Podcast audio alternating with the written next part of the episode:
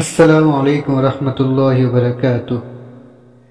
آج کا موضوع حاجت روائی۔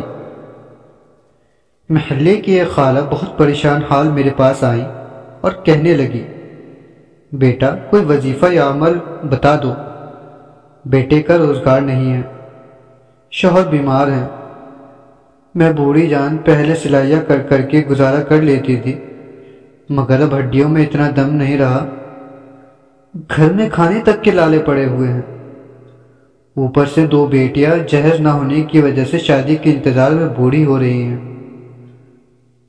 میں نے خالہ کو نہایت افسوس سے دیکھا، ان کے حالات نے مجھے بہت دل گرفتہ کر دیا تھا۔ خالہ اللہ سے مانگے، انشاءاللہ وہ کوئی نہ کوئی سبیل ضرور نکالیں گے۔ میں نے ان کا ہاتھ تھام کر تسلی دی، بیٹا مجھے کوئی وظیفہ بتا دو تاکہ کچھ تو حالات بہتر ہو۔ خالہ نے پھر لجاجت سے کہا، خالہ میں آپ کو بتاتا ہوں، آپ یوں کریں کہ 2 رکعت صلاۃ الحاجہ پڑھ کر یہ کلمات پڑھیں اور دعا مانگیں، انشاءاللہ بہت جلد آپ کی پریشانی دور ہو جائے گی۔ میں نے سائٹ سے چھوٹی سی ڈائری اور قلم اٹھایا تاکہ حاجت روائی کی مسنون دعا ان کو لکھ کر دے سکوں۔ قلم تھامتے وقت اچانک خالہ کے چہرے پر نظر پڑی تو وہ مجھے خشمگین نگاہوں سے گھور رہی تھی۔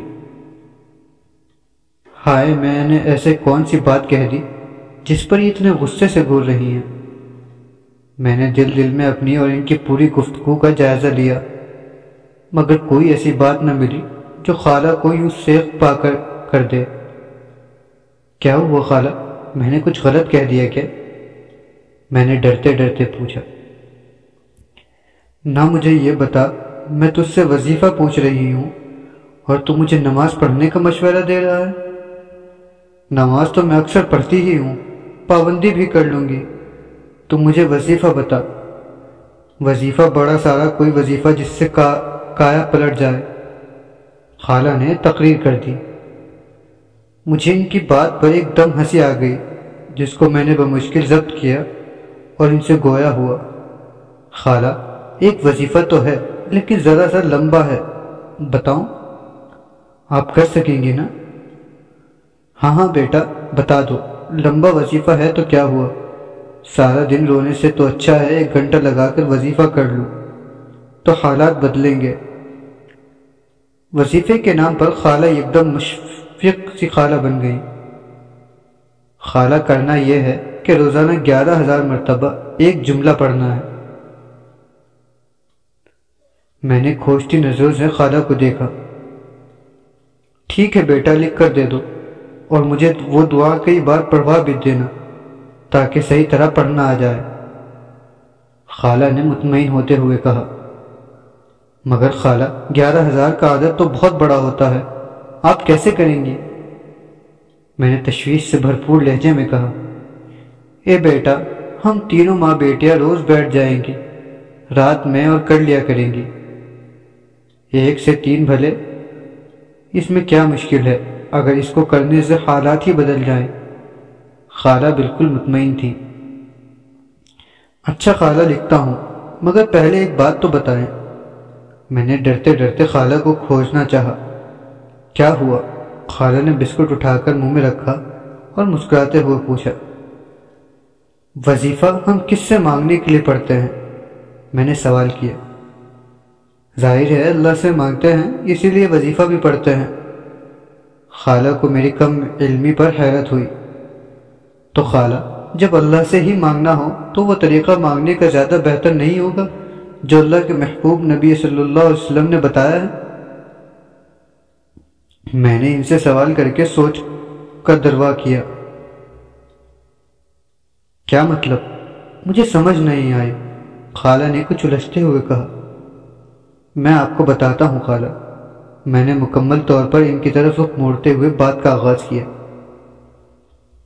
دیکھیں، ایک حدیث مبارک کا مفہوم ہے کہ اللہ کے پیارے نبی صلی اللہ علیہ وسلم فرما رہے ہیں کہ جس کو دنیا یا آخرت کی کوئی بھی ضرورت پیش آئے، چاہے وہ اللہ سے مانگنے والی چیز ہو یا انسانوں سے منسلک کوئی ضرورت ہو، اگر وہ یہ عمل کر لے تو اس کی حاجت یعنی ضرورت پوری ہو جائے گی۔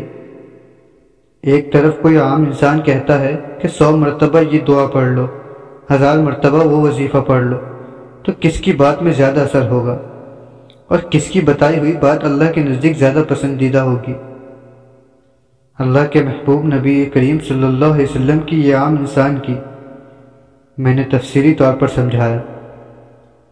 ظاہر ہے اللہ کے نبی کریم صلی اللہ علیہ وسلم کی خالہ نے قائل ہوتے ہوئے سر ہلایا، تو بس پھر اس لمبے سارے 11,000 والے وظیفے کو چھوڑیں اور اللہ کے نبی صلی اللہ علیہ وسلم کا بتایا ہوا عمل کر لیں، جس کی قبولیت میں 100% امید و یقین ہے۔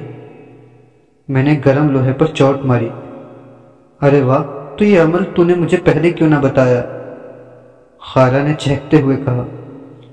میں بتاتا ہوں آپ کو خالہ، اگر ہم صرف یہی عمل کر لیں تو سارے جعلی پیروں اور بابوں کے کھاتے بند ہو جائیں گے۔ گھر بیٹھے بیٹھے ہم اپنے رب سے مانگ کر اپنے مسائل حل کروا لیں گے، نہ کوئی بابا، نہ کوئی وظیفہ، اور نہ دل کی بے چینی و پریشانی جو شریعت کے خلاف کام کر کے پڑتی ہی چلی جاتی ہے۔ میں نے خالہ کو سمجھایا۔ ہاں واقعی صحیح تو کہہ رہے ہو بچے، تو بس اب جلدی سے وہ عمل بتا دے مجھے۔ خالہ بےتاب ہوئی۔ لے خالہ پھر سنے، میں نے آغاز کیا۔ حضرت عبداللہ بن ابی اوفی رضی اللہ تعالیٰ عنہ سے روایت ہے کہ نبی کریم صلی اللہ علیہ وسلم نے فرمایا، جس کو اللہ سے کوئی حاجت ہو یا کسی بندے سے کوئی ضرورت وابستہ ہو، اس کو چاہیے کہ اچھی طرح وضو کر کے پھر 2 رکعت نماز پڑھے، پھر اللہ رب العزت کی تعریف کرے اور نبی علیہ السلام پر درود و سلام پڑھے اور دعا پڑھے،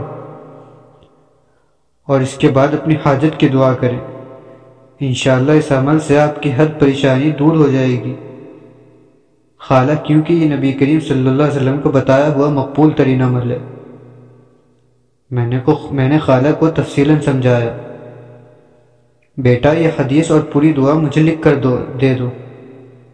خالہ نے بہت خوشی ہو کر میرے ہاتھ تھامتے ہوئے کہا، بالکل خالہ، ابھی لکھتا ہوں۔